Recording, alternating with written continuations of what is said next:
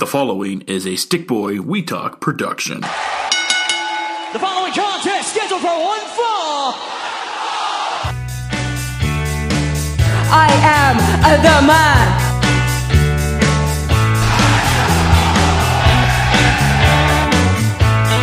If you smell what the rock is cooking, Woo! the best there is, the best there was, and the best there ever will be. Welcome to the One Fall podcast. I'm your host, Joel Johnson, and today I am joined by the crown prince of charisma. Uh, He's- I'm gonna teach you. I'm gonna teach you to get the name right here. oh no! All right, let's. I, I'm under the learning Yeah. tree. Ma, Ma, Ma. ten. But say Ma. it quickly. Ma, Martin. Martin. Mart. Martin. Ma, Martin. Martin. Martin. There you go. You got Martin. it. Martin. There's, I'm there's just. the R is there, but it's it's quick. It's kind of rolled at the back of your your mouth, but it's See, yeah. That's one So thing there's that a little. R. That's the part that's screwing you up. Martin. I, I'm definitely trying to figure out my tongue placement. That's the one thing when trying to enunciate. Uh, Martin. Martin. No, Ah. you're getting it wrong again. Ah, Okay, that's it's a good try though. You're you're you're getting better. Martin. I, I'm gonna keep Ma- just uh, slowly. Ma, ah, Martin. ma, R, Ma. ah, ah. R. Just a little R there. 10. Anyways, I'm sure this is fascinating radio for the listeners. Let's move on. Uh, yes, we are. We are here. There's been a lot that has happened in pro wrestling. There's a lot of things that are are going on. Uh, I guess for starters, I gotta say you were right. At least for now, it looks like Adam Cole is a free agent.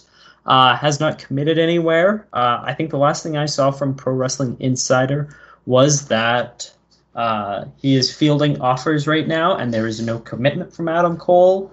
Uh, when when do you think we see him next? I think it's sooner rather than later. Um, tonight there was a little tease that there was going to be a tease with Britt Baker, and uh, I, I just and she said she signed a multi-year deal. Um, I think it's going to. So I think it'll be sooner rather than later. She'll show up with he'll show up with her, and uh, because I mean, why would he want to wait too long? Uh, I you know, I mean, why would you want to? And and the truth is, I mean, if you were interested in WWE, they put it on the table for you. You had a meeting with Vince McMahon, you know, one on one yourselves, you know, and apparently a positive meeting. But hey, if you were going to, if you were interested, you would have signed after that meeting. You didn't. So I, I think it's just a matter of time, personally. I do as well. Uh, uh, the, the current rumor from Bryan Alvarez, uh, Bodyslam.net, and I think Sean Ross Sapp has also hinted at it that uh, the debut of Bryan Danielson in AEW is being moved up, reportedly to All Out, which we will be previewing in this show.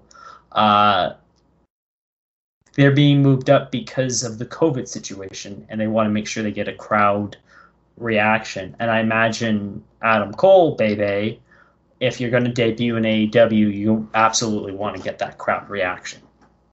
Yeah, they just announced that in order to attend the Arthur Ashe show in New York, you have to have proof of vaccination. Yeah. Um, you know, that's and that's going to be a big crowd, right? So I mean, that's that's a big deal too. Uh, it still seems like that's definitely someplace they're going to debut somebody if they're pushing up Daniel Bryan. And I've heard the same thing, which seems a little odd to me. But if they're pushing him up, because you already have, I mean, you don't. I mean, perhaps you just continue the buzz, but you already have CM Punk. I mean, I, I mean, I would personally like to wait a little bit, but you know, I mean, a pay per view uh, debut is kind of traditional, so yeah, I mean, um, uh, you know, I, I, it feels to me like Arthur Ashe is probably where we're going to see Cole. That's Yeah. just like a seems like the best bet, and uh, yeah, Bay Bay. I it's it's definitely exciting times. Uh, Chris Jericho said it in uh, his promo, and I don't think it's a hyperbole. I think this is the hottest promotion in professional wrestling right now. I don't Yeah, think anyone has. I don't think anyone has more buzz. New Japan is uh, they've got their own issues to deal with with COVID, as well as just kind of meandering booking in some ways, especially now that the roster's kind of split. Uh, and Will has uh, COVID.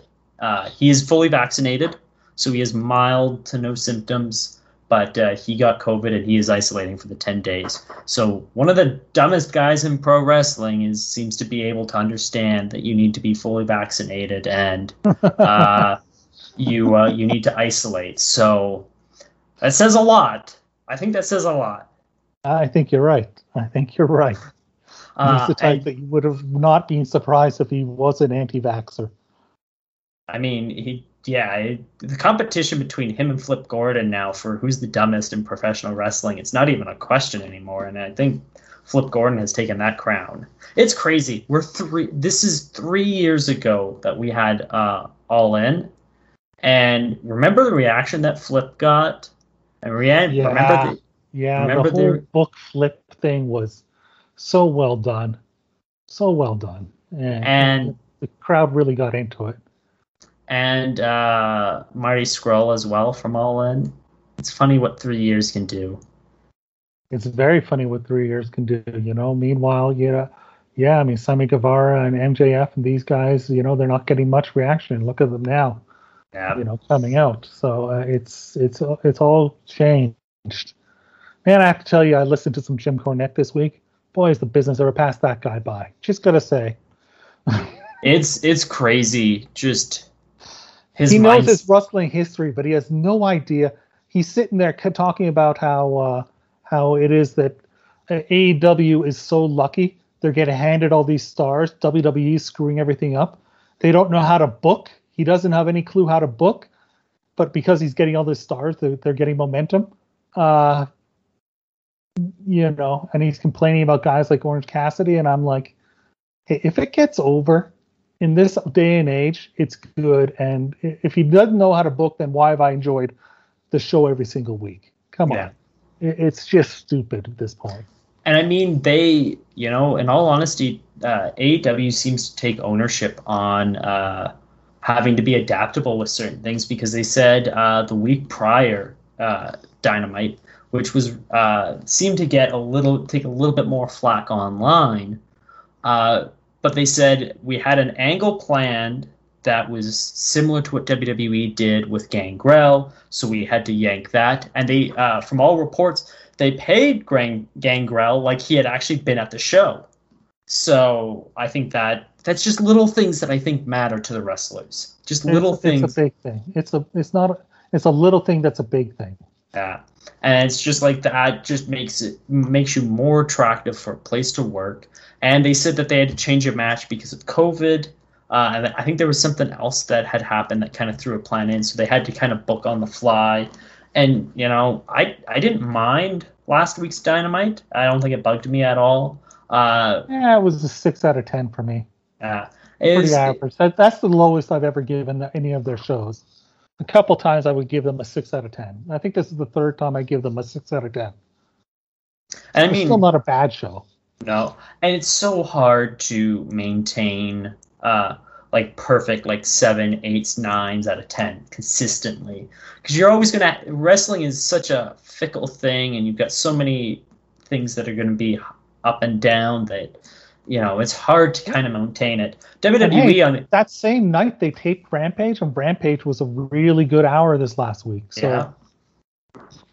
you know, it's you know you, you look at it and you kind of go they they they bounce back quickly and i thought this week's dynamite was good uh, but you know you you looking at uh, main event was awesome.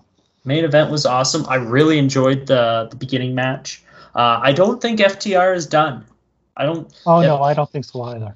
So Because they didn't hint at it at all on commentary. If it was, if it was, you know, they hinted at it obviously in the promo the week before, but if it was at all a possibility, they would have been talking it up on commentary. yeah i think they would have given a little bit of a better send off to ftr if this was it Yeah, Uh, so the minute I saw that they were the opening match, I felt a little bit better. Uh, those two styles, like Santana and Ortiz and FTR, their styles mesh really well together. it feels like Santana and Ortiz are got to be the next contenders for the Young Bucks when after after the pay per view, doesn't it? Yep, Arthur Ashe. Yeah, I could I- see that. and I think that that that that that's building to you know you think you know what's coming, but you you don't have any confirmation, but you're still excited. You're like, ah, I think this is the way you're going, and this is gonna be a lot of fun because that that'll be home turf for Santana and Ortiz, Oh yeah, exactly. and that'll be a big reaction. Uh, what else? What else about this uh this episode of Dynamite did you enjoy? What else did I enjoy? Um, uh, I enjoyed the angle with uh, CM Punk. I, I like that. I like that the fact that they're giving Garcia and 2.0 some a little bit of rub, uh, you know. And uh, I I really liked Sting's promo. Uh, I thought it was important to see CM Punk hit the go to sleep once on somebody before the pay per view to kind of show that that's still deadly and in his arsenal. Uh, I like the way that Darby Allin got in his face afterwards. You know, just making you want to see the match. It's these little things. You know, I mean, there didn't have to be any physicality. There just had to be the look. You know, the two of them in each other's face to make me want to see the match. Um, so that's that was you know I think the women's match over delivered. Uh, Tay Conti and Penelope Ford. Uh, I I think it definitely over delivered. It wasn't. Uh, the crowd was chanting, "This is awesome." I wouldn't say it was awesome. Or that that chant gets going too easily, but it over delivered for my expectations as well. Uh, I thought, I, I, you know, the one thing that I did like, uh, I, did like Orange Cassidy getting a win in the uh, commercial. Uh, yeah, pitch that picture. was smart. I think that was smart. Tells you you actually have to pay attention Yeah, during this. You know. and I think that I think that's an important thing to. I feel like a lot of AEW is reprogramming everything that WWE has taught you, and then being like, "Oh, this this can be different. This can be something. Uh, oh, this is different. Okay, I don't have to be so nervous about your choices." Because I mean, you even look at like the minute Punk came in, uh, and the rumors of Bryan and Adam Cole, everyone's like, "Ah, Hangman's going to get lost in the shuffle. There's going to be nothing for Hangman." And I go, there's no fathomable way AEW is going to let Hangman get lost in the shuffle. This is arguably their one of their crown jewels of the future, and it's not like they've shot Punk into the main event scene and had him wrestling Kenny right away and going to take the title off Kenny. Bryan's probably going to wrestle Kenny, but Bryan's not taking the title off Kenny. Uh, even if he did, I don't think anyone would complain about Bryan Danielson having the world title. Mind you, it's I still don't think it's going to happen. And eventually, I still think the finish is Hangman. I still think the finish is Hangman for Kenny. All So I Hang- know is when Hangman comes back, if you had him against Adam Cole, it's good for both of them. Oh man, that'd be fantastic feud. I I and I really want Moxley versus Hangman before Hangman can finally get to the uh, the title picture. I want that to be I want that to be the final guy because that's the that's the last guy that really took and it. we to are going to see these new Japan, the new Japan, the uh, those super matchups, those those dream matchups. At some point, these are going to start to come together. Yeah, and I I really like that they didn't give us Tanahashi because I think that is probably more of a Wrestle Kingdom type match. But I think the match that they are giving us, I think Moxley seems excited about it, and I think that's the one thing that you keep seeing with talent that they're excited to be uh, involved in these situations. And I thought they did a nice job building up Kojima. The uh, when they put Kojima on, they showed the graphic for the match. Kojima got a pretty good reaction from the crowd. Uh, the Chicago crowd's very smart, so that's not a surprise to me. I think Yeah. it'll get a really nice reaction. It'll be a hard-hitting physical match. It'll probably only go about five minutes, but uh, five to seven minutes. But it'll be hard-hitting, physical, and uh, and it should be fun. And Moxley's not going to just steamroll the guy, so that's that's Oh, the other no. good thing. It uh, that should be good. I, I thought they used their video packages very well uh, this week. That's one thing I did enjoy. They used their video packages. I en- I love Miro's promos. I love Miro's promos. I like, you know, I like Malachi Black's promo. Yeah, I thought that that I'm gonna put two quarters on your eyes to Lee Johnson so that you can uh, pay the pay the uh, toll in hell in Hades or whatever to the uh, what is it, the boatman or whatever. I Yeah, can't yeah. remember exactly what he said, but but it was either way. I thought it was really really effective. I, Um, I, I, I still, well, we'll get there, but I mean, I still, uh, Malachi Black has to make some sort of appearance at the pay per view. He has to. Yeah, I imagine. Uh, I'm curious to see where you slot him in, but uh, uh, I think that that is. I think he's done well. Uh, I love the. Uh, I love the promos for MJF and Jericho. I thought those both really helped set everything up. Uh, do you think Chris Jericho loses? Have they convinced you in any way, shape, or form that Jericho's losing on Sunday? Something about it does feel like the retirement tour of Chris Jericho. Like when I look back at those five matches, you know, and I look kind of at uh, like the way that he comes to the ring here this week, and almost like he's soaking it in because there's not that many times left. Uh, I don't know if that's just good performing or not. Uh, I it it's hard to believe that he doesn't get the win. It's hard to believe it's uh, Jericho's last match, um, especially since this is a company that I don't ex- expect to go back on their word uh, Yeah. on these things. Like WWE, you know, it'll be your last match, and six weeks later you'll be having a new one. Um, it'd probably be at least a couple years before we'd see Jericho again. uh, You would think, and that's uh, it's. I, I think it's possible MJF goes over, but I think it's unlikely. I, I do think uh, the one thing that they kind of started really hitting on was that uh, MJF has three wins on Jericho. He's got three wins on Jericho. I, I think if you're going to look at it, I do think Jericho probably wins, uh, just based on those promos hitting on the three, because they're really elevating the value of those three wins, and Jericho just scraping out one measly win. I think that may be the the direction that they're trying to head. Uh, MJF's promo, by the way, was awesome. Actually, it was it's fantastic. He's he, I hope I I he believe listed all the nicknames he just he's done so well. He's done so well. He is such a star for uh, for AEW, and it's funny because I remember me and Josh talking about All In and MJF being there, and just watching him wrestle. I was like, well, there's nothing really special about this guy. Like, yeah, oh, okay, whatever. This is kind of an opening match, middle of the road match, and then you start to hear the guy talk, and you're like, oh, there's the money. There's Yeah, the money MJF, and we saw it again uh, this week with his promos. Yeah, absolutely. And, I mean, you made a really good point there that the the fact that he's got three wins, he can lose this, and it kind of gives Jericho the feud. You want the babyface going over at the end and overcoming, but it, regardless, elevated already. MJF is elevated from getting those three wins, even if he loses one. Yeah, and you, you, him losing kind of keeps him a li- can can be the excuses why he's not in the world title picture yet. Makes sense.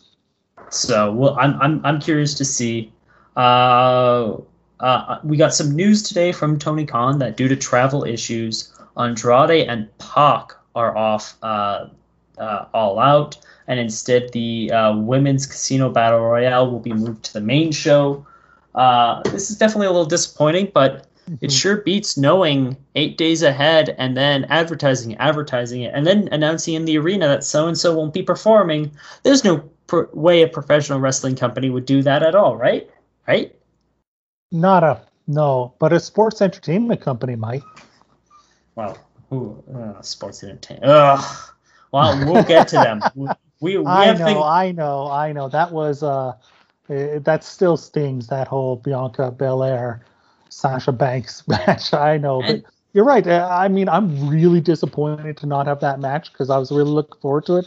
Andrade had a lot to prove, you know, and I would and finally seeing him with the reins off to see what he does when he isn't forced to work WWE style. I mean, I was really interested to see, you know, what we were going to get. Uh, uh, but uh, we'll still see the match. It, Oh, yeah. just it just won't happen at the pay per view. Yeah, which is unfortunate. And you know, there was a there was a point that was brought up about Matt Cardona, and he'd come in, he'd done that AEW stint, and then he kind of went off and he did his own thing, and just seemed like Matt Cardona was kind of floating around a little bit. Then he found everything with uh, Game Changer Wrestling, uh, fighting in the death match, uh, just his promos, everything that he was doing, the the angle that he shot where he made it look like it was Moxley and it's actually Cardona, and just this stuff, this character that he's been able to build, and everything that he's been able to build uh, within this game changer wrestling. And I, I don't know if he talked about it, but it just seems like sometimes guys just need time to get the WWE out of their system. I think Yeah. we saw it with Miro. Uh, we didn't really see it with Malachi. Malachi seems to have just hit the ground running. Uh, Well, that's because this is the character he was just about to debut on. WWE. so he know? can just kind of run with all the ideas that he had, and he doesn't have Yeah. too many chains tied to him. No, exactly. Uh, we've seen it with a few other guys that have just needed to shake it out of their system. Uh, and maybe with Andrade, it is kind of finding that footing again. Because when you're, when you, when it's told over and over and over, over again that you have to wrestle this way, you have to work this certain way, you have to do this, you have to do that, and you have to cross all these boxes off that the the big boss man wants. And now you you have a point of being free, it's going to take a little bit of time to be like, oh, the stove's not going to burn me anymore. I can touch it now, and I can do this, and I can do this, and I don't have to worry about it as much. I do think Andrade is going to go through that a little bit of a a process where he's just trying to find his footing, and I do think he will ultimately find his footing. I do like the costume. Uh, I do like his look. It's just now kind of getting back in sync with what uh, I like AEW Chavo with him. I think Chavo's doing a nice job as a heel manager. Yeah, I do as well. Uh, do you see him working with Flair at any point? Um, boy, I mean, not to jump ahead too much, but it sure feels like he is going to get his whole family there after this week. Uh, no, believe me, we're we're we're gonna get there. We're definitely. You know what? Before we preview All Out, let's talk about WWE for a quick second. And it's not going to be the positive; it's going to be the negative. So, break down for our dear listeners what happened between Nia Jax and Charlotte Flair. I want to hear you tell what happened because I'm Well, curious your take. I haven't heard, you know, anything else other than it was a it was a work, you know, from from. Uh, so I don't know if you've heard anything else. To me, that was not a work. I mean, uh, essentially in the ring, Nia Jax was her typical sloppy self, uh, which we've seen before. We've also seen Charlotte when somebody is sloppy in the ring lose her temper, and uh, Charlotte seemed to lose her temper at the sloppiness and then it felt very much like the two of them stopped cooperating in the match. Like I wouldn't know, I wouldn't say they were necessarily shooting on each other, trying to hurt each other, really. Um, you know, just trying to wake each other up or give each other a, a, a warning, more like. But cooperating together, they weren't doing that on some of the moves. It did not appear. While, uh, yeah, it, it it made for one awkward moment. And It was uh, yeah.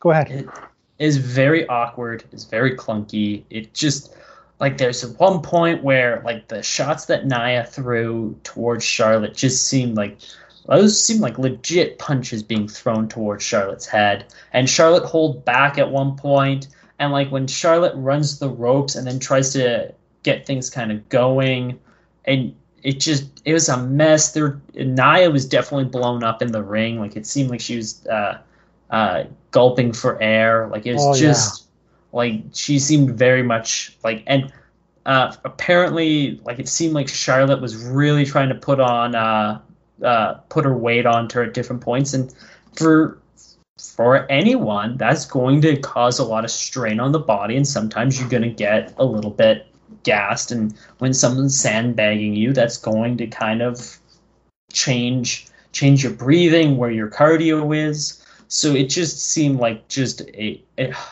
just seemed like a mess. It's not something to take any pride in not to be like this is our storyline now guys. This is where we're going it's just Well, the scary thing is because of the finish, it's like, wow, these two who I'm convinced in the ring just stopped cooperating with each other.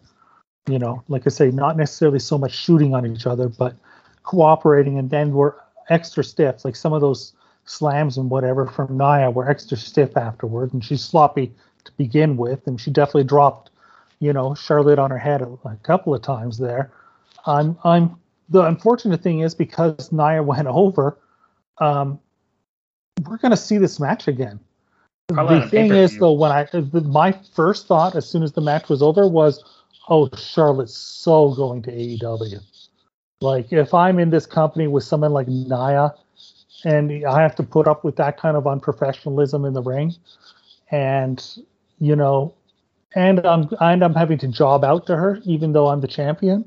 There's so many other better ways to build up a challenger. I I just yeah, I just I so felt like that that that was my takeaway. Yeah, I. You see things like this and you go, man. So like, there's there's a Twitter account out there, and I'm not going to name the Twitter account because I think it's a waste of space. But there's a Twitter account that focuses focuses on the mistakes in AEW from their in-ring talent, and goes on big tirades and basically drinks at the teat that is known as Jim Cornette, and like puts hyper focus on it and then you've got something like this. This would be exactly something that uh, he'd put hyper focus on. Go look at these this mud show wrestling company that's unprofessional, and look at how their wrestlers behave, and oh god, I hope they go out of business. And you see this in WWE, supposed to be the pinnacle of professional wrestling, and you're letting this play out.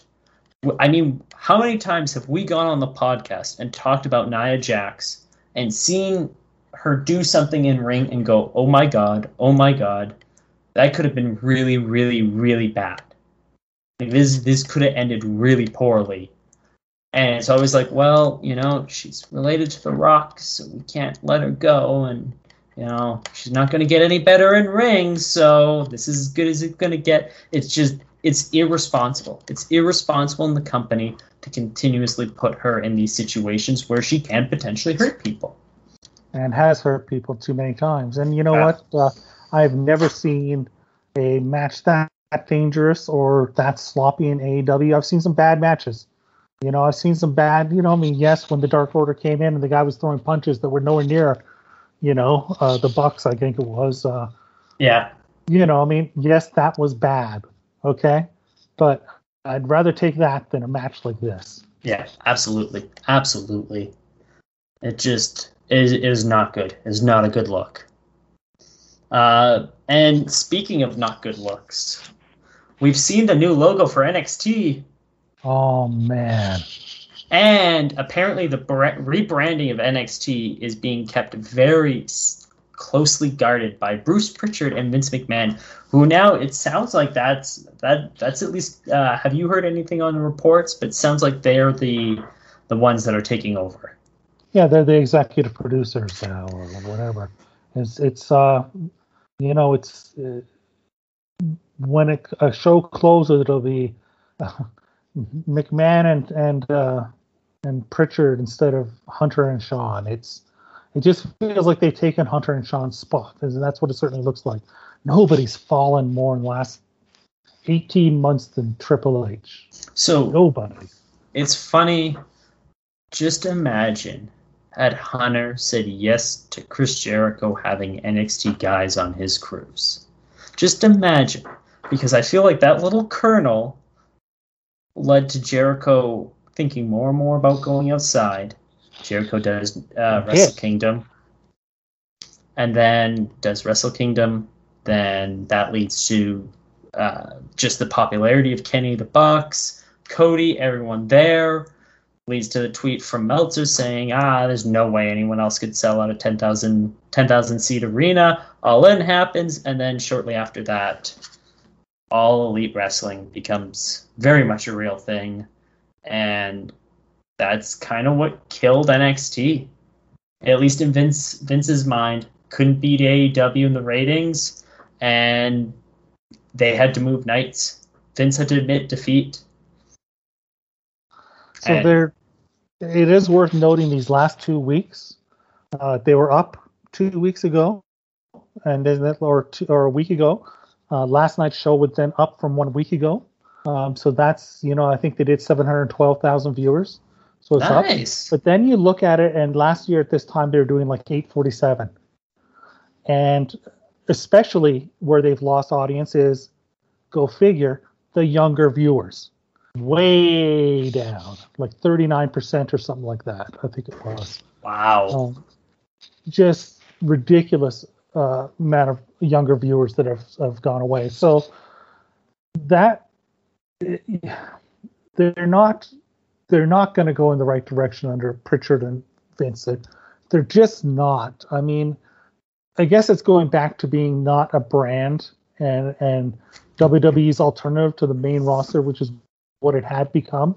It's going back to being a developmental brand, which means it's going to feature not very good wrestling and uh, a lot of green guys, and it just. I'm really it's it's sad. It's sad It's a bum. because yeah. boy was it something special a few years ago. Do you like what would you say from 2014, 2014 to 2019, 5 years? Was that that NXT's run from when it first started and it had the takeovers with uh, Neville's and Sami and Kevin Owens and Samoa Joe at the start with Tyler Breeze and Tyson Kidd. Then you transition into the Nakamura and Finn Balor's. Uh, then you move on to the Bobby Roodes, Drew McIntyre's, Andrade's, Blacks, Johnny Gargano's, Tommaso Ch- Tommaso Ciampa's run, like coming out with no music, just beautifully done. Whole thing was beautifully done. Uh, Goldie, uh, and then like NXT New York, Cole and Gargano, two two out of three falls. That'll be a match I never forget.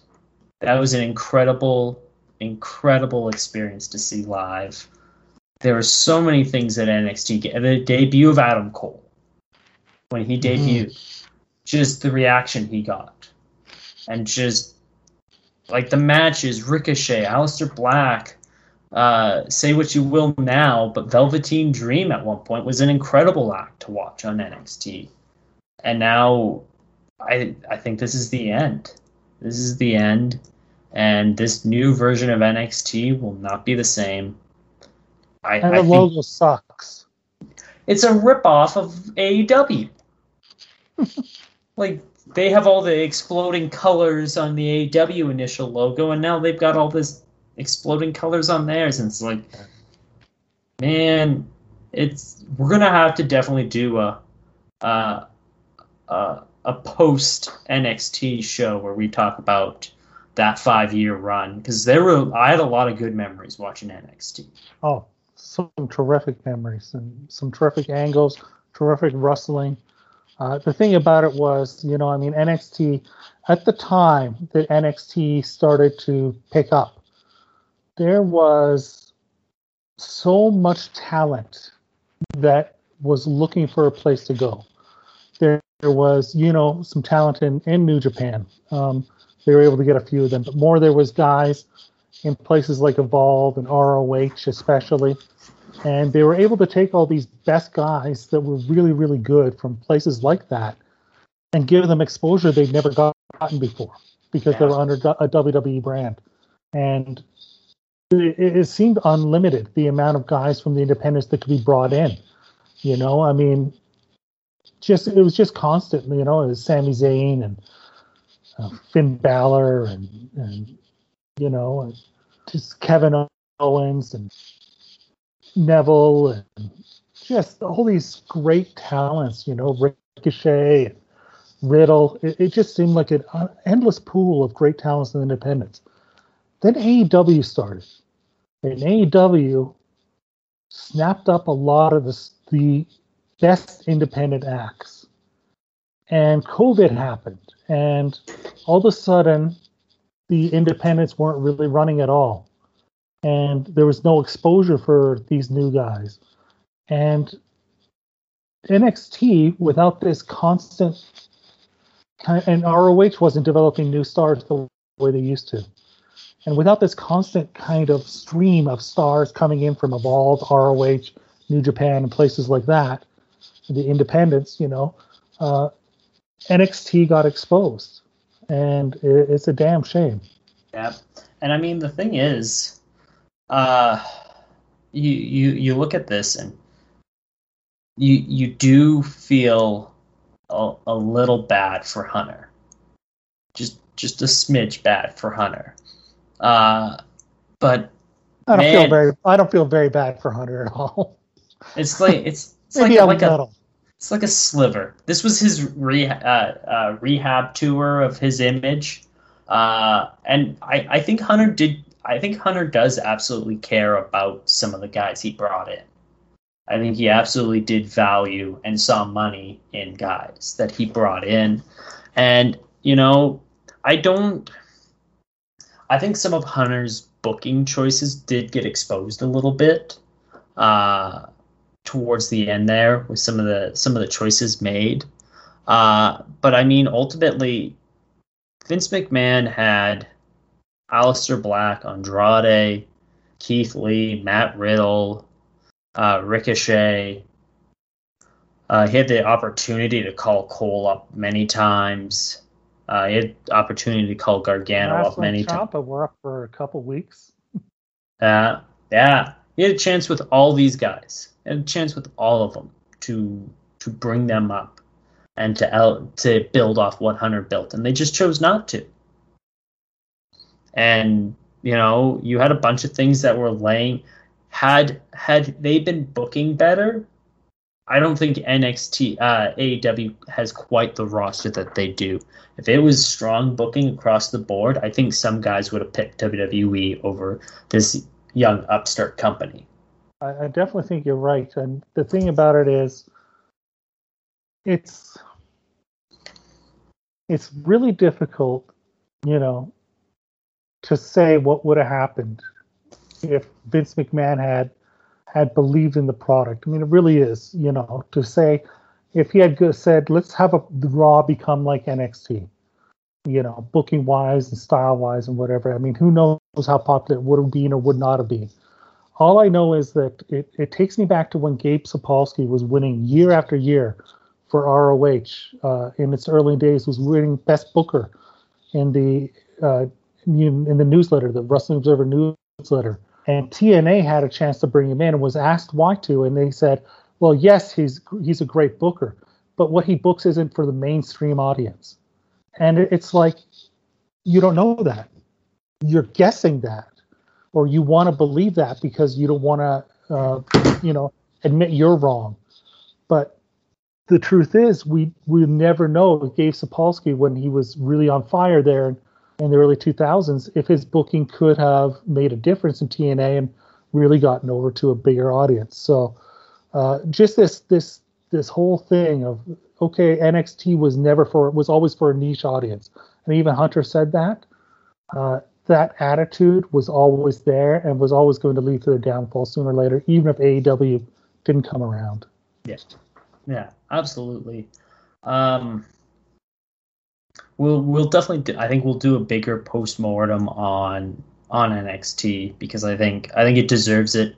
I think it definitely it it left its mark on professional wrestling. Uh, it certainly created some very memorable moments that I don't think I've seen a few live. Uh, I think you've seen a few live. Josh has seen a few live. It it's it's crazy to think that NXT is not going to be the same, and you know we'll definitely have to talk about this in greater lengths. But shifting gears, let's talk about All Out 2021. Is So this now, the first, before we do, did you see the uh, did you see the post punk Christian Kazarian and Punk uh, interview from Milwaukee? I did, I did. Oh, okay. Just wondering. just wondering. That was tremendous, tremendous. I especially like when when Kazarian, you know, referenced uh, Full Gear and and uh, Punk's like, I I just got here, and I even I know that's not the next pay per view. it was just, you know, you have to see it to get it. And if you haven't watched it, uh, go watch the uh, Yeah, go watch it. I think it's got two and a half million viewers at this point. So I mean, it's you know a popular little video. It's really it's really cool. It's the it shows the difference so much between WWE, who could guys could never get away with saying the things these guys said. uh, I, I gotta say, Punk seems happy, and that makes me happy. Oh yeah, I'm Oh, really glad he's getting this. yeah, for sure. It's For it's sure. it's really nice to see, and we're gonna talk about Punk. But first, let's get to the pre-show.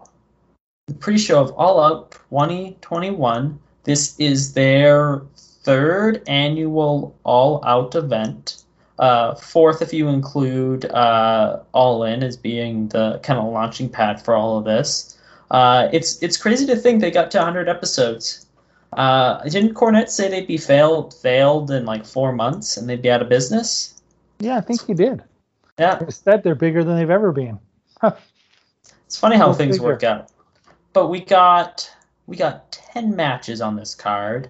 Uh, we have the one match that was removed, and we've discussed that. But first match on the pre-show, we got a 10-man tag team match. We got Orange Cassidy, Chuck Taylor, Wheeler Yuta, Jurassic Express of Jungle Boy and Luchasaurus with Marco Stunt, taking on the HFO, Matt Hardy, Private Party, including Isiah Kassidy and Mar- Marq Quen, and then TH2 of Angelico and Jack Evans, 10 man tag. We obviously saw them put this match together tonight with Jungle Boy running down to save uh, Chuck, uh, Orange Cassidy, Chuck Taylor, and Wheeler Yuta. What do you think of the match? What do you think of the competitors? And what can we expect for this being the pre show match? It'll be an all action, short, probably eight to ten minute, all action, super athletic uh, match. If you like the flippy stuff, you're not going to like the match. There'll be a lot of that. Uh, you know, I, I personally will marvel at the athleticism. Uh, I think it was really important to get Jungle Boy on the show somehow. So this is a good way to do that. Um, Hey, it's important to get his theme song on the show. Get you get the two things together, you got money. Yeah, that's for sure. Uh, moving along here, we've got uh, oh, who do you pick to win? Who who wins this? Yeah, I'm going to go with the Hardy Family Office. I think they are due for a win. They they seem to get all do all the jobs lately. So I uh, I think I think so. I think they'll probably mean either Luchasaurus or uh, Wheeler Yuta will eat the pin. But yeah, I uh, can definitely see that. I think I think that's probably the way they go. Uh, moving forward, we've got a 21 woman casino battle royale for a shot at the AEW Women's Championship. We have 21 women. We've got Nyla Rose, Thunder Rosa, The Bunny, Big Swole, Julia Hart, Tay Conti, Diamante, Penelope Ford, Red Velvet, Hikaru Shida, Emi Sakura, Jade Cargill, uh, uh, Kiera Hogan, Abaddon, uh, Leyla Hirsch, Kilynn King, uh, Rebel, Jamie Hayter, Anna Jay, and two women TBD. I like this team of two women TBD. I think they I think they're going to get over. Uh, I imagine it'll probably be one of the surprises that win. Hmm, I doubt think I don't think so. I'm wondering who the surprises are. Who was that tag team that uh, that's not in this that uh, did so well when they did that tag team tournament? They ended up in the finals. Uh, those Oh. two women. Uh, I can't Oh. remember their names. I'm drawing a blank. Something like that is probably who the who we should expect. Yeah. But I mean, the crowd would pop if it's say Mickie James and you know somebody like that, right? Like Uh, you know, NWA Taryn did have, Terrell. Taryn Terrell comes out as twenty one, as twenty, and Mickie James comes out as twenty one. Uh, the crowd would, you know, go crazy. Uh, just uh, just for our dear listeners, it sounds like there's a uh, uh, your mic's rubbing against something, Martin. Morton. Morton? That's uh, that's strange because it's not. Oh, I'm hearing something. I maybe the viewers are hearing it as well. Maybe I've gone crazy. Maybe the dear listeners are listening to me losing it finally on air. You, Uh, has it been going on the entire show? Uh, no, it's been intermittent. Like it'll pop up and then it'll disappear for a long stretch and then it'll pop up. Most likely, it's the internet connection. Unfortunately, um, Darn, darn because I can't think of what else it could be. Uh, I'm just using the mic off the uh, off the computer and uh, off my laptop, and uh, I'm nowhere near. Nothing's touching it, touching the laptop. So I- I, don't know. Well, we uh, I I guess we're just gonna have to make do. Maybe this is just in my head. I'm gonna assume this is just in my head, and we'll find run out it when. I, when you do the edit. Run it through a noise reduction thing, and uh, that for background noise. Maybe it'll maybe it'll fix it. There we go. Uh, but uh, I do, uh, shifting gears back to the main focus, I do like a lot of the women involved in this match. I think there is a lot of talent. Uh, who gets It the shows win? the size of the roster. Yeah, You know, when we were sitting there just a couple of weeks ago talking about how few people are on Raw and how few people are on, on SmackDown in, in the women's division, and then you see them pull out 19 women here, it, you know, it's impressive. you know who's going to be one of the surprise women? Maybe, potentially, hopefully, Ooh, Ruby Soho. that could very well be the case. And if she came out, it's possible she could win. Thunder Rosa is my pick, but it's possible. I think Thunder Rosa. Thunder Rose, I think it comes down to the three women we saw in that segment tonight. Thunder Rosa, Jade Cargill, and Nyla Rose. just Uh, smart booking. You know, uh, or yeah, a couple. I mean, yeah, I think uh, those three, those three. Yeah, I, I, I think it probably goes to Thunder Rosa, but I'd love to see Ruby Soho. I love I've loved her videos. I've loved the work she's put in. Uh, I think I there's love a the lot. name because I'm, I'm a big fan of Rancid, and that's one of my favorite songs by them. So, Ruby Soho. It's uh, it's man, it's so exciting what the the prospects of talent that they could be bringing in. There's just there's just a lot of possibilities for this show to uh, this product to keep getting stronger. Uh, next match we've got is we kind of covered this, but we're gonna hit it anyways. We got Jon Moxley versus Kojima. Very clearly, the Ace of Japan is ducking Jon Moxley. That's just Well, that just- could be the storyline, but uh, from Moxie's pers- perspective, I, I guess it's a smart storyline. Again, hard hitting, short match that will be a lot of fun. I mean, look at how good the Nagata match was that Moxley had. yeah. I expect kind of the same thing, just be really good, hard hitting. And when it's over, I expect Moxley to kind of bow to him and pay tribute to Kojima. Yeah, he he does a very good job in that role. Or we might see a little bit more of a tweener type Jon Moxley. Maybe That's he's possible too. he's going to get frustrated. The ace is ducking him, and you know it'll be the battle. The guy with the losing his hair and having all the hair. That's what the match should be billed as. uh, uh, I, that'll be a great match when we finally get Tanahashi and Moxley. It's going to be fantastic. Oh yeah. Uh, this next match, you know, it's there, it's there, it's there, it's there. We'll, we'll talk about it. We'll talk about it. Uh, Paul White versus QT Marshall with Aaron so- Solo and Nick Camar- Comoroto, uh, uh, flanking him on the sides. We saw the Gun Club turn on Big Show, Paul White. No BS. Uh, what do you think of this? That was a really weird turn. Uh, I, I I don't really know.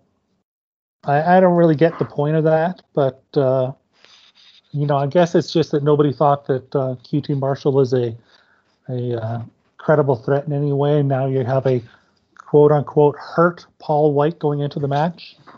Uh, Uh. I expect this to go about three minutes, and Paul White to get the win.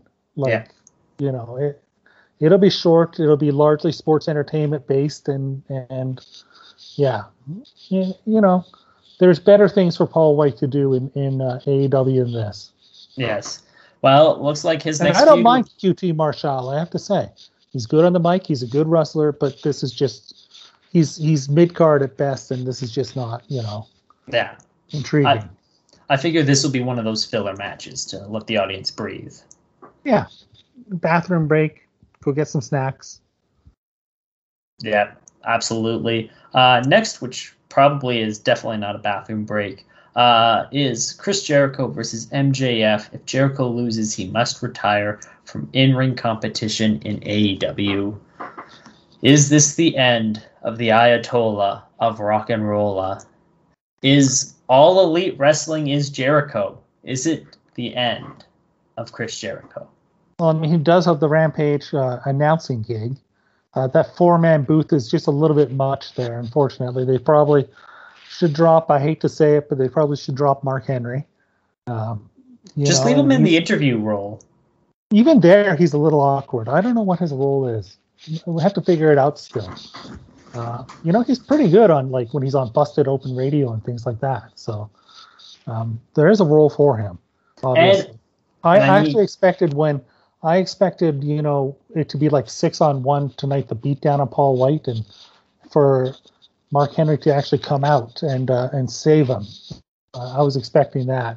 I would still book. Uh, I would still have the Bucks beat everybody, and then when they say there's nobody left, have Paul White come out and then introduce his partner as Mark Henry, and and book that match because I think people would be going crazy because that would just be so intriguing.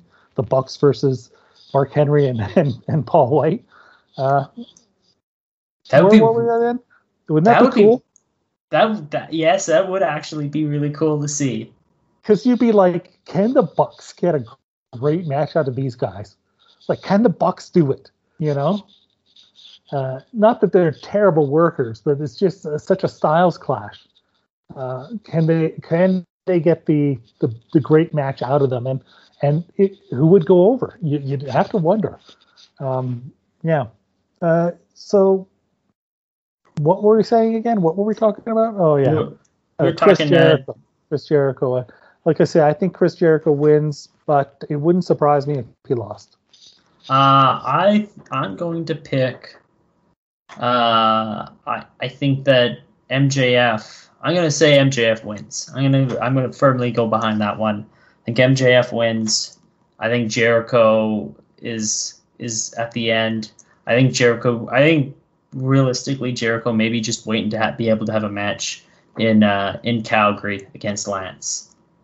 And then Uh, they there is that. There is that. I, I, I do say think the only thing here's the reason why I think Jericho's winning, and and not hanging it up.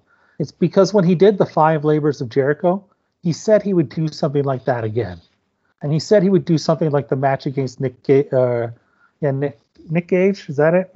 yeah the name? Yeah.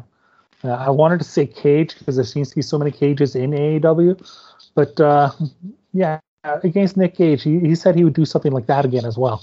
So that makes me think that he's not done. That's my that's my theory. Yeah, I, I think that's absolutely fair. I think this could go either way. There's definitely a lot of intrigue with what uh, what's coming next uh, with this match, which I think initially there wasn't a whole lot of intrigue, and I feel like more and more and more the intrigue has grown for this uh, this match, and it's really curious to see if Jericho is done. And I think that was the purpose of the stipulation. Yeah, just a great create interest, right? which is not a bad thing when you want people to order your pay per view. uh, next up is uh, is something I'm very interested in. Uh, we have the AEW TNT title on the line. We got Eddie Kingston, Miro. I I would have done. I, I think we're going to see a rematch of this match in Arthur Ashe. So I think Miro gets the win here, but I expect them to. I expect them to beat the hell out of each other. I love, I love the storyline that they built with Miro's neck and the DDT being his weakness. I love it. It's something so simple, so easy, yet so effective because now you're building to uh, to Eddie hitting a DDT and potentially getting a win, and anyone else moving forward that that's going to be the main target for beating Miro is going after his neck.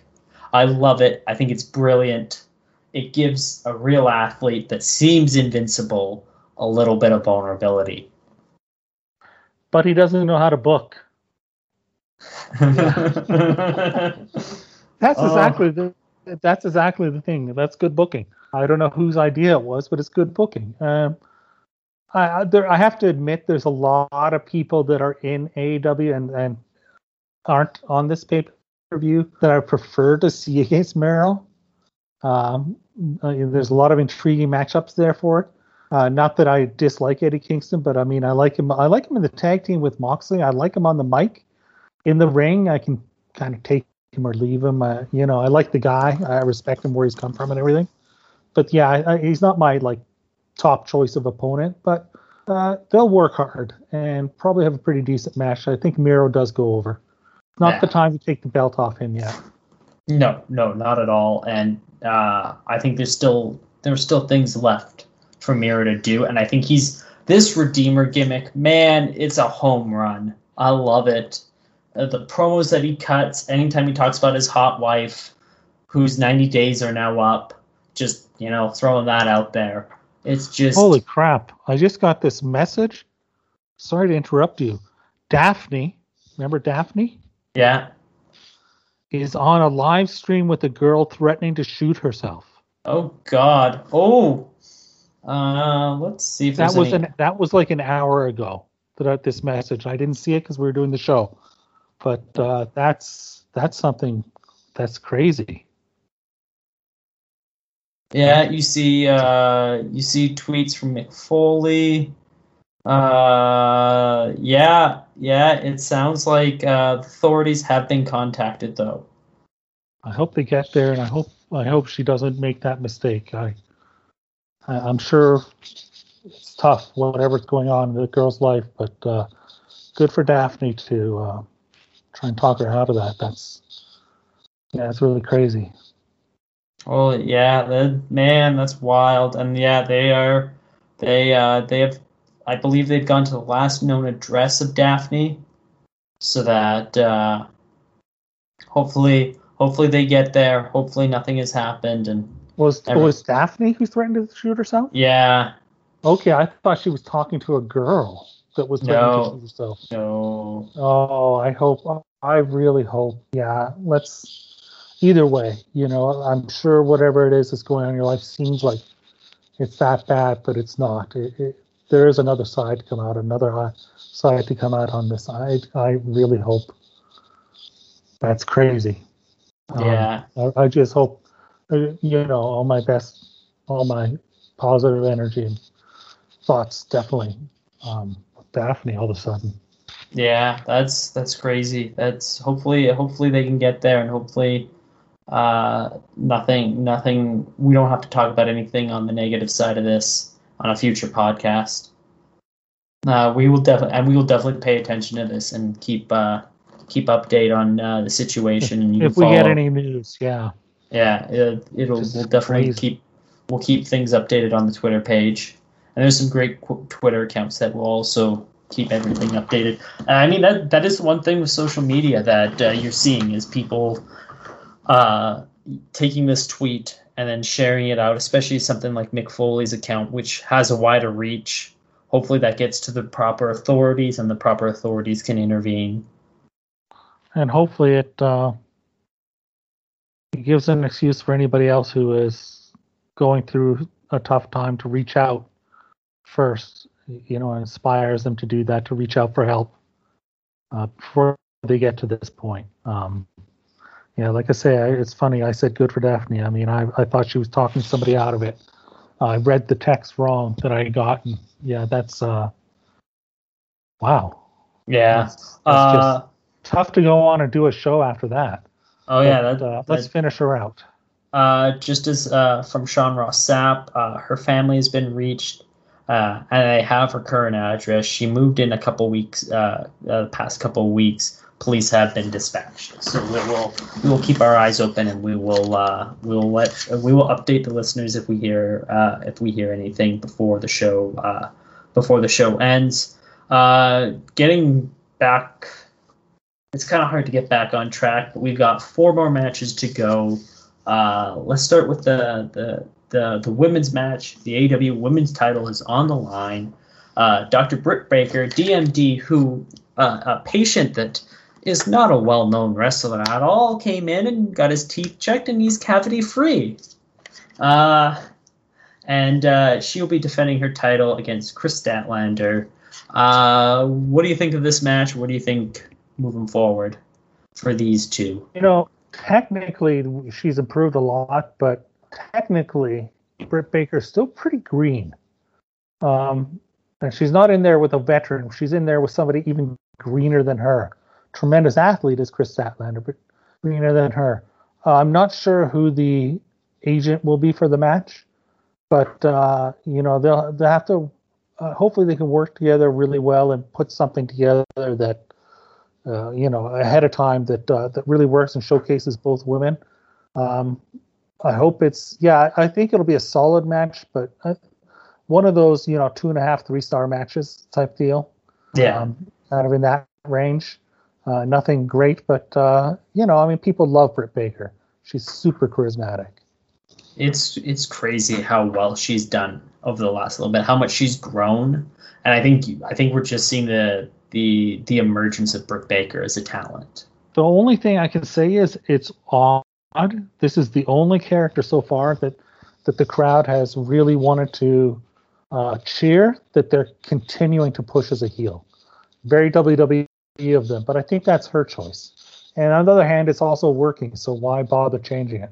Yeah, I think that's also probably the thought process as well. Is you know they're still going to cheer her regardless of what we do. We're just going to kind of keep her, and it's working. The crowd's responding to her, so let's not mess around with it too much. I, I if, kind they, if they do a proper angle for the eventual babyface turn, it'll be big.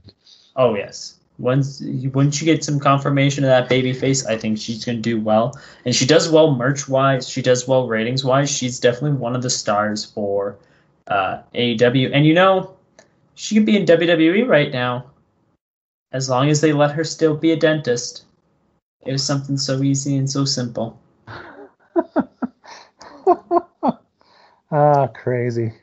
Just just madness. Uh, next one is uh, the Steel Cage for the AEW Tag Team titles. We've got the Young Bucks defending against the Lucha Bros. I want gold on the Lucha Bros. I want gold around Rey Fenix's waist. I want gold around Penta's waist. They're not going to win. They're not going to win here. The Young Bucks will still win and retain the titles, but this is going to be an absolute banger of a match. And I think yeah. them losing will just further along the Pac and Andrade story.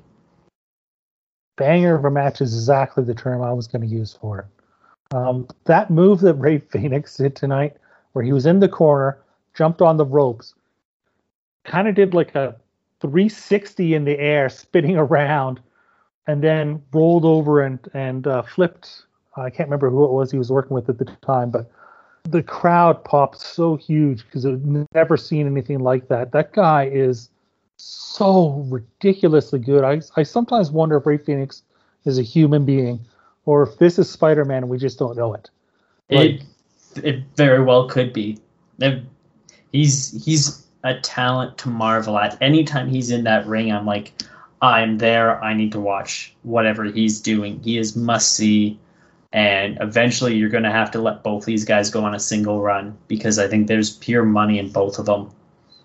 Well, and and you know Penta is definitely uh, super charismatic himself. Also, just a charisma he you know oozes out of that guy, and and uh, there that makes them such a great team. And I was really happy to see them uh, go over Jungle Boy and uh, and Luchasaurus personally. I thought they would. I know a lot of people were disappointed because Jungle Boy has a lot of momentum right now with his music and everything. But uh, I felt like it felt like the right move to me. It's going to be the best match, probably be the match of the night. It's yes. interesting to see how they work in the cage. Uh, but I, am I'm, I'm really looking forward to this one. It's uh, yeah, I, I think the Bucks will still retain because it doesn't feel like the time to take the belt off them yet. But it's too bad because it is the time to put the belt on the Lucha Bros.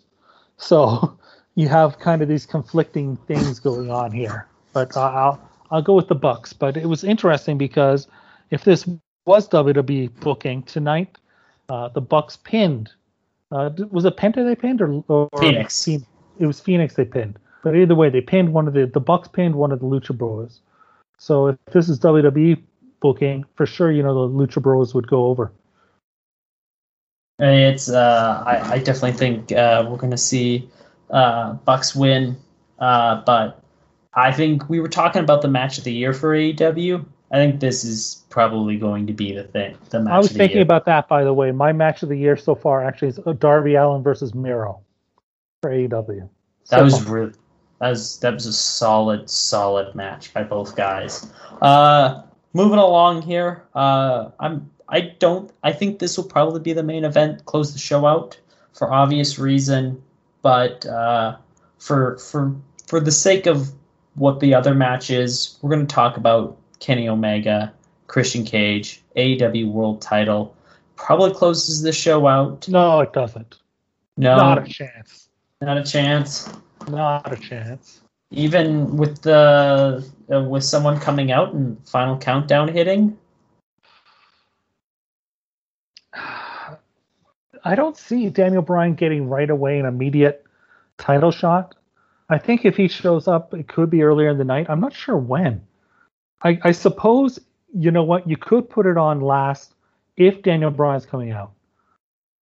You're right. Uh, you know, you're right. They could do it.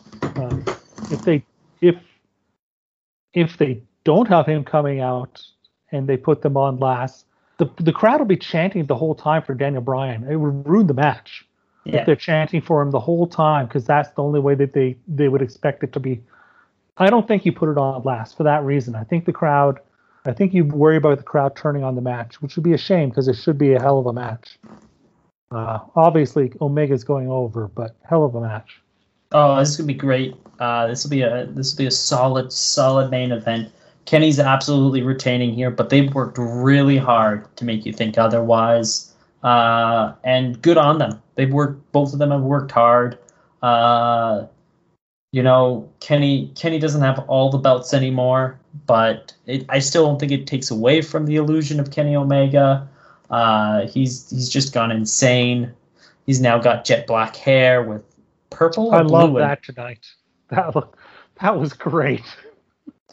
it uh, it's just I'm I'm really enjoying this, uh, and I do think Kenny retains. Uh, and I, I I'm gonna stand by it. I think I think this closes out, and we hear the final countdown, and I think Chicago goes bananas.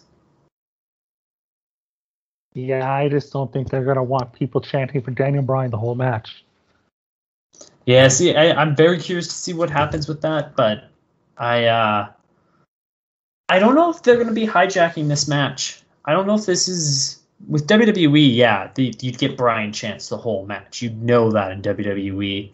AEW, I think the crowd may be a little bit more because AEW's been really respectful towards the audience. I think the audience will kind of in turn return that respect. I could be wrong, but I think that they they should be uh, a little more respectful. Hopefully, Well, it's um, uh, respectful or not, it's it's just instinctive. It's just this is what they would want, and and Chicago is a pretty rowdy crowd, so I, I, I you know yeah, that's we'll absolutely see. We'll see what happens. Uh, it's you know it's a uh, you know and there's there's no guarantees that of what's going on last, and that's that's interesting actually. It's it's it's going to be a very interesting time. Hey, all I know is the history is for CM Punk is when he was the champion, he always went on second to last because Cena went on last even though he didn't have the belt. So now he should do it to somebody else. Uh, yeah. And speaking of which, what could arguably be the main event, uh, is Chicago's going to be rowdy. They're going to be hyped up. They're going to be excited. They're excited for both guys, Darby Allin, CM Punk. The last time CM Punk hit a GTS was on Roman Reigns in the Royal Rumble. Really? Fun fact. Yep. And now he hit a GT. He hit GTS on uh, one of the the 2.0 guys, right? Yeah. Tonight. Uh, man, was it? So can you imagine being the 2.0 guys getting in NXT, just kind of getting the ball rolling, then getting canned, then fast forward to where now you're working with Sting and CM Punk. Yeah, crazy, right? And you look at the projection, uh, the trajectory of that uh, Daniel Garcia. He's going to be working Suzuki on an indie show. He's going to be working Jay White on a New Japan of America show. Uh, I believe he's uh, working uh, Eddie Edwards. I think it's Eddie Edwards. Uh, he's he's got a whole list of guys he's working. Yeah, Like- it's a really what a good signing. I mean, there's there's things that he's still got to improve in his game, but as a as a wrestler, he's he's just really solid. And the thing is, he's just going to get. And if uh, when Bryan Danielson does show up, that's a guy that he can learn from. Yeah, I predict we'll see. I don't know if it'll be this dynamite or the following dynamite. Sting, Punk, and Darby versus 2.0 and uh, Garcia in a six man. I, I think you're absolutely right. Uh, but shifting back to the main event, or what could be the main event, uh, you can buy ice cream bars in Chicago. They're really having fun with this. Uh, do you think to Punk make a little st- money back. Oh god, they I heard it cost them like seventy five thousand or something like that. holy crap! Yeah, Wow. yeah. Oh, yeah, and this- it cost about seventy five thousand dollars for him to do that stunt out of his own pocket.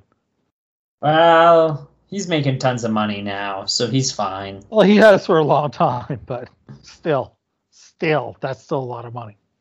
Oh yeah. Uh, but uh, Punk, can he still go? That's going to be the question.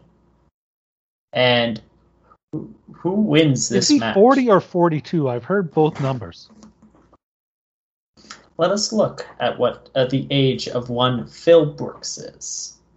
What the age of Phil Brooks is. I I do think that um, Forty-two. 42. While the crowd will doesn't hate Darby, and uh, I think they will boo him, and I do think it'll be like 97% Punk or more. You know, It- it's just it's Punk in Chicago. Uh, elsewhere, Darby would probably get uh, you know 20 to 30% of the crowd, I think. But uh, here, you know, I mean, after the match is over, they won't be booing him. They'll give him respect, but during the match, the crowd will probably turn on him uh, and boo him just because because it's Punk.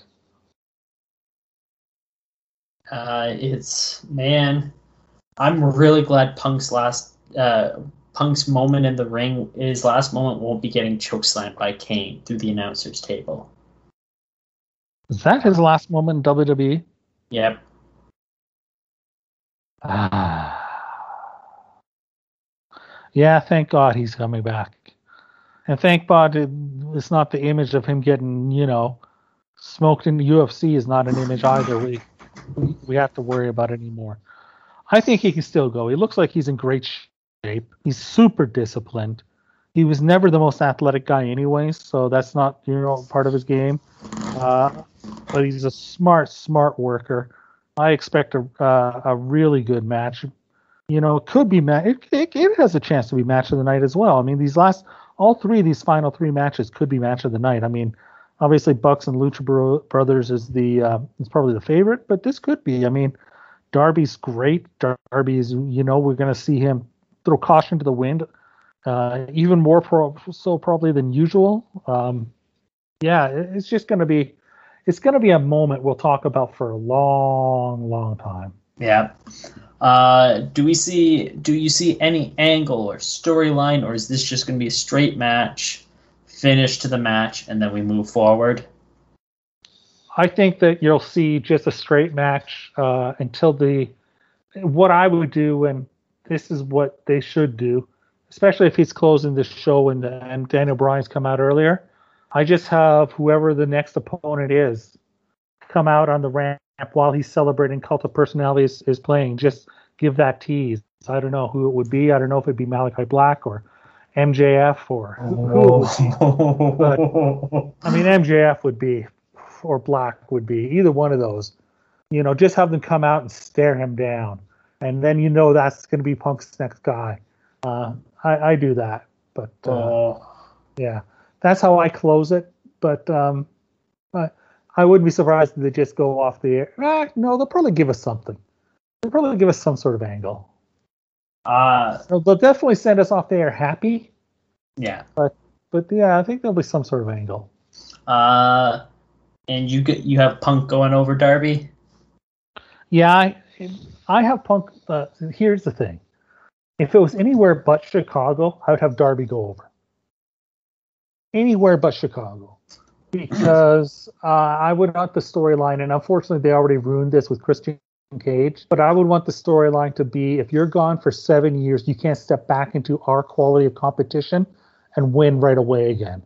You got to work your way back in there. That's the way they do it in Japan. If a guy's gone for a long time, when he comes back to his his his comeback match, he's probably going to lose it. He's probably going to lose his first, you know, two or three or four matches, and because he has to work his way back into getting to that level that these guys are at. And I would do that with Punk because I think you could get away with that, especially um, with Darby Allin being so popular. If it was any place other than Chicago, in Chicago, you could do it and have Darby Allin, you know, leave and shake his hand or whatever, and then have try and do the respect thing with Punk. You know that that stay in the ring. He gave it his best. We still love him. You know, uh, but it, that feels too much like a send off. So I don't think you do that. Uh, yeah, I, w- I would have Darby win anywhere else though. I mean, and yeah, if they hadn't, if but with Christian Cage coming in after seven year layoff and beating everybody, that storyline's kind of mute anyways. Yeah, I I think I would go. I I think Punk getting the win. I'm okay with. Uh, I don't think Darby's going to get hurt by it. Uh, I do think Darby will eventually get a win back uh, off of Punk. Uh, but I think right now Punk gets a win. It's really kind of like a that that tail end of the honeymoon phase. Yeah, Punk can and will get a whole bunch of uh, put a whole bunch of people over. I'm sure of that during his run. Oh, he's absolutely going to put a ton of people over, uh, and he's and it won't he's, he won't lose anything. no no. I, I think just the fact that Punk's back. I think even it, in even in a couple years, like a year from now, I think just the fact that Punk's back wrestling is going to be enough for most people because I was convinced it was never happening. So for it to happen now is just crazy. So I'm excited, and it's it's surreal to me that we're talking about CM Punk's first match since the Royal Rumble of 2014. Yeah, it's crazy. Crazy. Uh, overall, uh, I think the show is a very solid card. I think this is one of the more solid cards that AEW has delivered. Uh, I am I'm excited. I am ready to go, and I'm ready to see what uh, what the company brings. Uh, I think this this company uh, has been doing very well, and I'm just ready. I'm I'm ready to see, to enjoy this ride. It's been a lot of fun, and hopefully they can keep the the ball rolling and keep turning out a good product, regardless of who they bring in and who they don't bring in. I think, uh, I mean, I'll say they're doing better than all right. They're doing great. And uh, yeah, I don't think it's not their best. It's not their best card they put on, uh, you know, because they've had a couple pay per views that were just so solid to, uh, top to bottom. But it's a, still a really good card. I'm expecting to give it an 8 or 8.5 out of 10. Um, that's my expectations going into it, and I, I'm sure they'll live up to it my question for you now, I think that we should go off the air with our buys prediction. What's the buy rate you're you're thinking they're going to do? Uh, ooh, oh, this is. I'm always terrible with these numbers. Uh, I I think they'll do half a million buys. Is that too much? Have I overshot myself? I, you know, I don't know that you can say that you've overshot yourself. I mean, obviously, not all 1.17 million viewers are going to uh, buy an individual, you know, show or whatever. Um, but I, but for instance, you're having people over that that normally don't watch AEW, aren't you? Uh, no. Everyone there that watches Oh, it okay. fairly religiously. Fairly religiously. Um, I, it does seem high to me, but I, I think 300 to 350,000. Their record is close to 200,000. So I, uh, you know what? I'm any, I'm- anything's possible, though. Anything's I'm gonna possible. I'm gonna join you in those numbers. I was just throwing a number out there. It's like I don't know fully. Uh, I'll join you in those numbers. I'd like to. I I'd love to see them hit those numbers that you uh, you predicted because I think that just shows growth. That just shows interest. That just shows anyone and everyone that you know this is a product that is growing and it's something to invest in and to And really it's hilarious, hilarious to see that number when you think about the fact that both WWE and especially TNA were have said for a long time, well, our numbers aren't that great on the pay-per-views or the number the pay-per-view buys. It's a dying business. People like don't expect to pay for wrestling at all anymore. And uh, I think you might be proven wrong yeah. again. And uh, an interesting But tidbit. three hundred fifty thousand, but he doesn't know how to book. uh, interesting tidbit that I saw. Uh, apparently, there is a plan for uh, NHL games eventually to be shown on HBO Max, and that got me thinking: uh, Do we start seeing, at least in the states, do we think we start seeing AEW migrate over to uh, HBO Max in any way, shape, or form? I always made that prediction, so I'll stick with it. Yeah. And uh, Hashtag futurists. Oh boy, we're gonna have that hashtag going now. That's all we need. Uh, I I love. I think it'd be great for them. I think if they can grow with uh, HBO Max, and that's a great bit of content for them to have for HBO Max. That's live content on a streaming service. That'd be incredible to have that as an option on there for for people. Uh, and you can have it basically like the fight version, where it's just runs for the two hours and I think that could that won't draw in a, that won't draw in the millions and millions of people, but it'll draw in a nice amount of people, especially if it's on HBO Max. I think And it'll give them more exposure.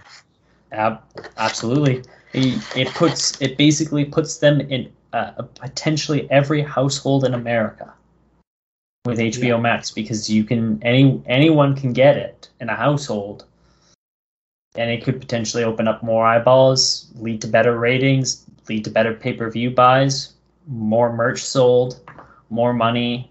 I think I, I, the future the future is endless for AEW. Yep. WWE better watch their ass. You know, I just got to say one last thing.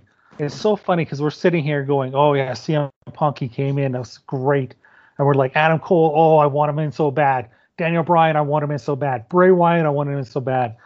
Do you remember when it was that we used to say that about WWE? Oh, I want AJ Styles in so bad. I want Samoa Joe in so bad. You know, we used to say those type of things about WWE. We wanted to see people there so bad. It's like that would be so cool if they were in the WWE. Now I don't say that about anybody. If somebody was to leave New Japan permanently, like Will Ospreay, I don't go, "Oh, I hope he goes to WWE. That'd be so cool." I go, "I hope he goes to AEW." It's completely switched. Yeah, times have changed. Uh, there was a point where I was like, man, I'd love to see the Bucks and Kenny in AEW, uh, in uh, in, in WWE. WWE. It'd be so awesome. Oh, the new day, that'd be so amazing. And now you're like, I'll just take one AEW, please. Yeah. Uh, but I think that's I think that's where we end our show. Uh, we we'll, we'll figure out when we do a post show for All Out because I'm sure there'll be plenty to still talk about. But thank you as always for joining. Uh, it is a delight to talk to talk to you about pro wrestling, and I'm sure that there'll be plenty more pro wrestling to talk about. As long as there's no more Nia and Charlotte segments, please, for the love of God. You know, there's going to be. I know. I know. yeah, that's. I think that's the best response. I think that's the best response. uh, hopefully, uh, uh, Rampage is good. Hopefully, All Out is good, and uh, we will be back to talk more AEW, WWE, and New Japan. The G1 is coming soon. We're gonna have to get that set soon because that's gonna be. It's gonna be interesting. Yeah, even when they don't have momentum, the G1 changes everything every year for New Japan. That's that's how you get momentum. Yeah. Uh, thank you for joining us, and we'll be back uh, very soon with more wrestling talk. Goodbye. Mm, mm, mm, mm. And good night.